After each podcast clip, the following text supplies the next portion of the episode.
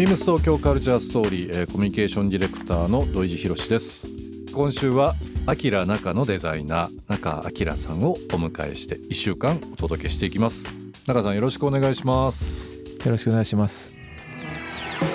Beams. Beams. Beams. Beams Tokyo Culture Story. Beams Tokyo Culture Story. This program is brought to you by Beams. Beams. ありとあらゆるものをミックスして自分たちらしく楽しむ。それぞれの時代を生きる若者たちが形作る東京のカルチャー。Beams 東京カルチャーストーリー。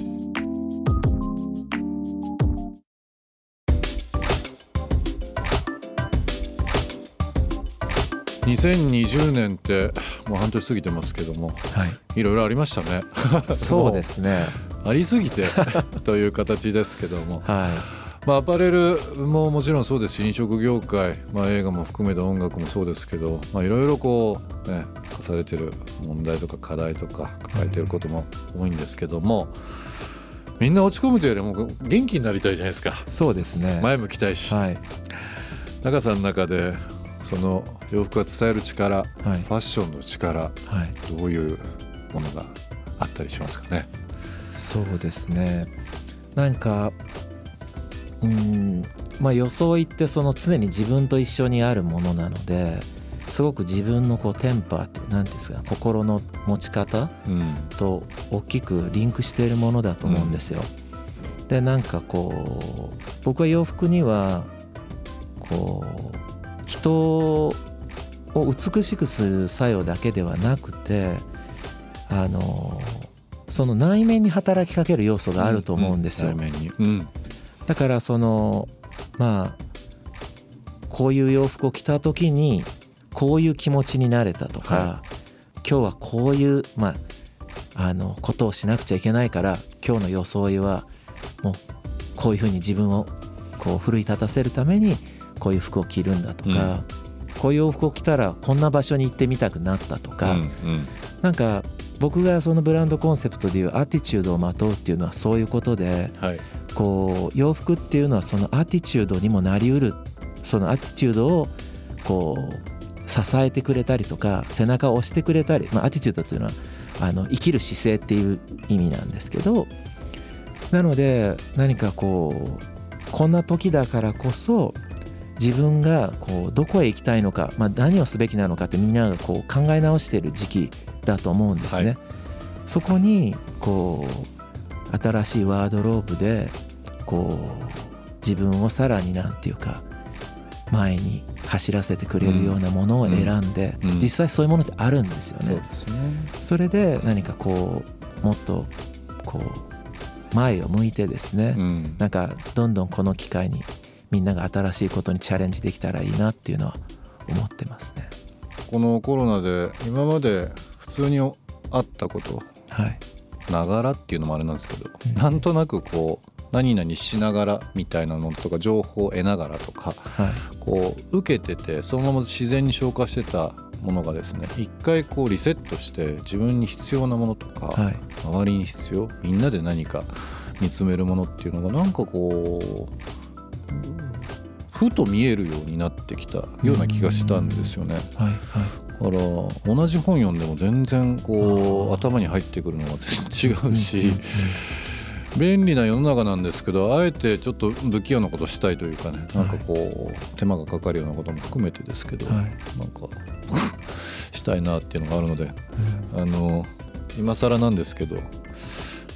資格を取ったりとかはい、勉強したりとかあいいと思います。なんかこうんうちょっと違うことも含めてやってみようかなと思って。はい、はい。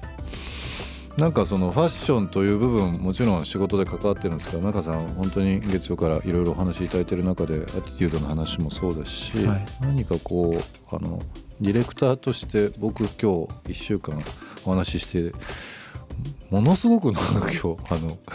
講演に伺っているような感じしました。なんかあの講師からいろいろ学んでる感じをして。んなもんじゃないですけど。ああなるほどねっていう。なんかこう自分なりにすんなりこういやいやいや。落ちる部分が多くて。なんかこうまあ洋服のね話だけじゃなくて社会の話もそうですしなんかこう精神の話もそうですけどいろんなものでこう入り口ができてあの物につながったり気持ちとか考えにつながったりするのってやっぱりこ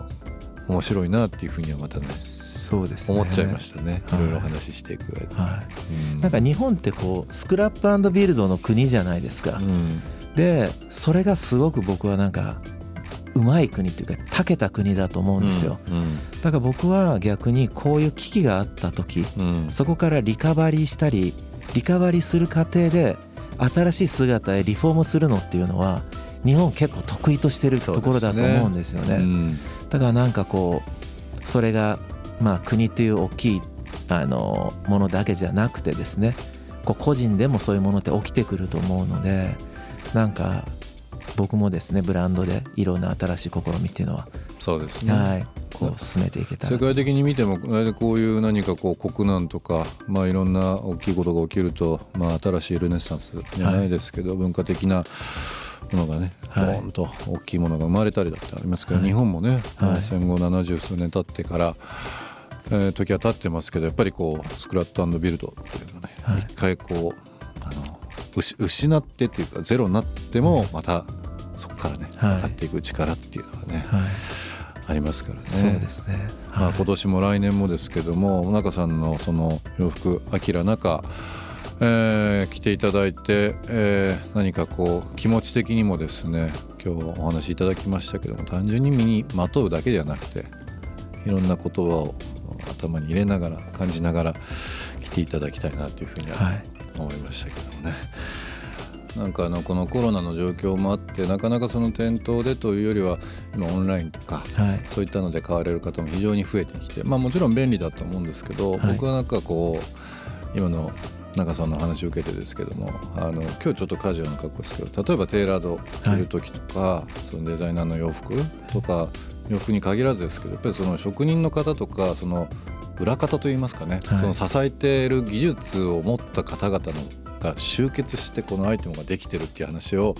店頭で聞いたりとかねスタッフの方通じて、デザイナーの方を通じてとですねあの単純にその欲しいというものにあのー価値価値がこう一瞬ついてくるとはいいうか、はいはいなのでまあそれなりの値段のものでもあ、はい。ものでもなんか自分なりに納得してですね、あその価値が一緒にこう身にまとえるんだっていうふうになるとそうですね。すごくやっぱり嬉しいなと思うので、なるべくお店で僕はなんか物買いたいなっていう気分にはなっちゃいますけど。なんかこう素材とこう仕立てっていうところは多分あのこう買っていただいてる方もうん。もちろん素材がいいんだろうな仕立てがいいんだろうなっていうのはあるんですけど、こうデザイナーズレーベルの実はその、まあ、値段に何が含まれてるかっていうとそれ以外にその職人たちが、まあ、デザインを仕上げるまでとうん。その形を生み出すまでにつく費やした、まあ、膨大な時間が あるんですよね。そこがをなんていうかがそのシルエットであったりとかモダンな、まあ、カットに結びついていて、そこがまあ値段にまあこうなんていうか盛り込まれてるんですよね。うん。だからそれをこう分かるようになるとよりなんていうかなんその価値っていうかうん。を感じていただけるようになるかなと思うんですけどね。なんか中さんのようななんかこういわゆるクリエイティブディレクションい。ろんな角度で物事を伝えて、まあ、それを自分なりに表現するというのがまあ一つのツールが表現方法が洋服かもしれないですけどもなんか本当におっしゃる通りであのー日本のこのいろんなものづくりとかはい。こう長年こう培われてきたものっていうのが同じような形で残ってるじゃないですか。ではい。伝えていかないといけない部分も多々あって、だからそうやって見ると洋服で入って非常にモダンで、まあ、なんか西洋的な部分でもあるんだけど何百年、えーこう続けられてきてた日本のその工芸で、まあ、伝統民芸みたいなことも含めてですけど、はい。非常に共通する部分があるので、はい。なんか最近最近っていうわけではないんですけどもなるべくいろんなものをいろんな角度で見るように最近してます。今話を伺って、なんかなおさらその熱が今また出てきましたけど。ブランドとして、えー中さんとしてこう情報はホームページあとは SNS だとインスタグラムとかでですかね。はい。あのいろいろアップされてますけどもぜひリスナーの方もですねチェックしていただければなと思います、中さんよくの話楽しかったです。あありがとうございます。またなんかいろんなところでお話できたらなと思います、続きはビームスのホームページでもいいのかな？なんか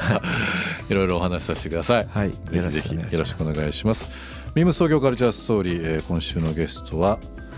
アキラ中のデザイナー中アキラさんにお越しいただきました。どうも一週間ありがとうございました。ありがとうございましたビームス東京カルチャーストーリー。ゲストにもプレゼントしました。番組ステッカーをリスナー1名様にもプレゼント。ツイッターでインター FM897 のアカウントをフォロー。プレゼントツイートをリツイートするだけでご応募できます。また番組への感想は「ハッシュタグビームス897」「ハッシュタグビームス東京カルチャーストーリーをつけてつぶやいてください。もう一度お聞きになりたい方はラジコラジオクラウドでチェックできますビームス東京カルチャーストーリー来週もお楽しみに beams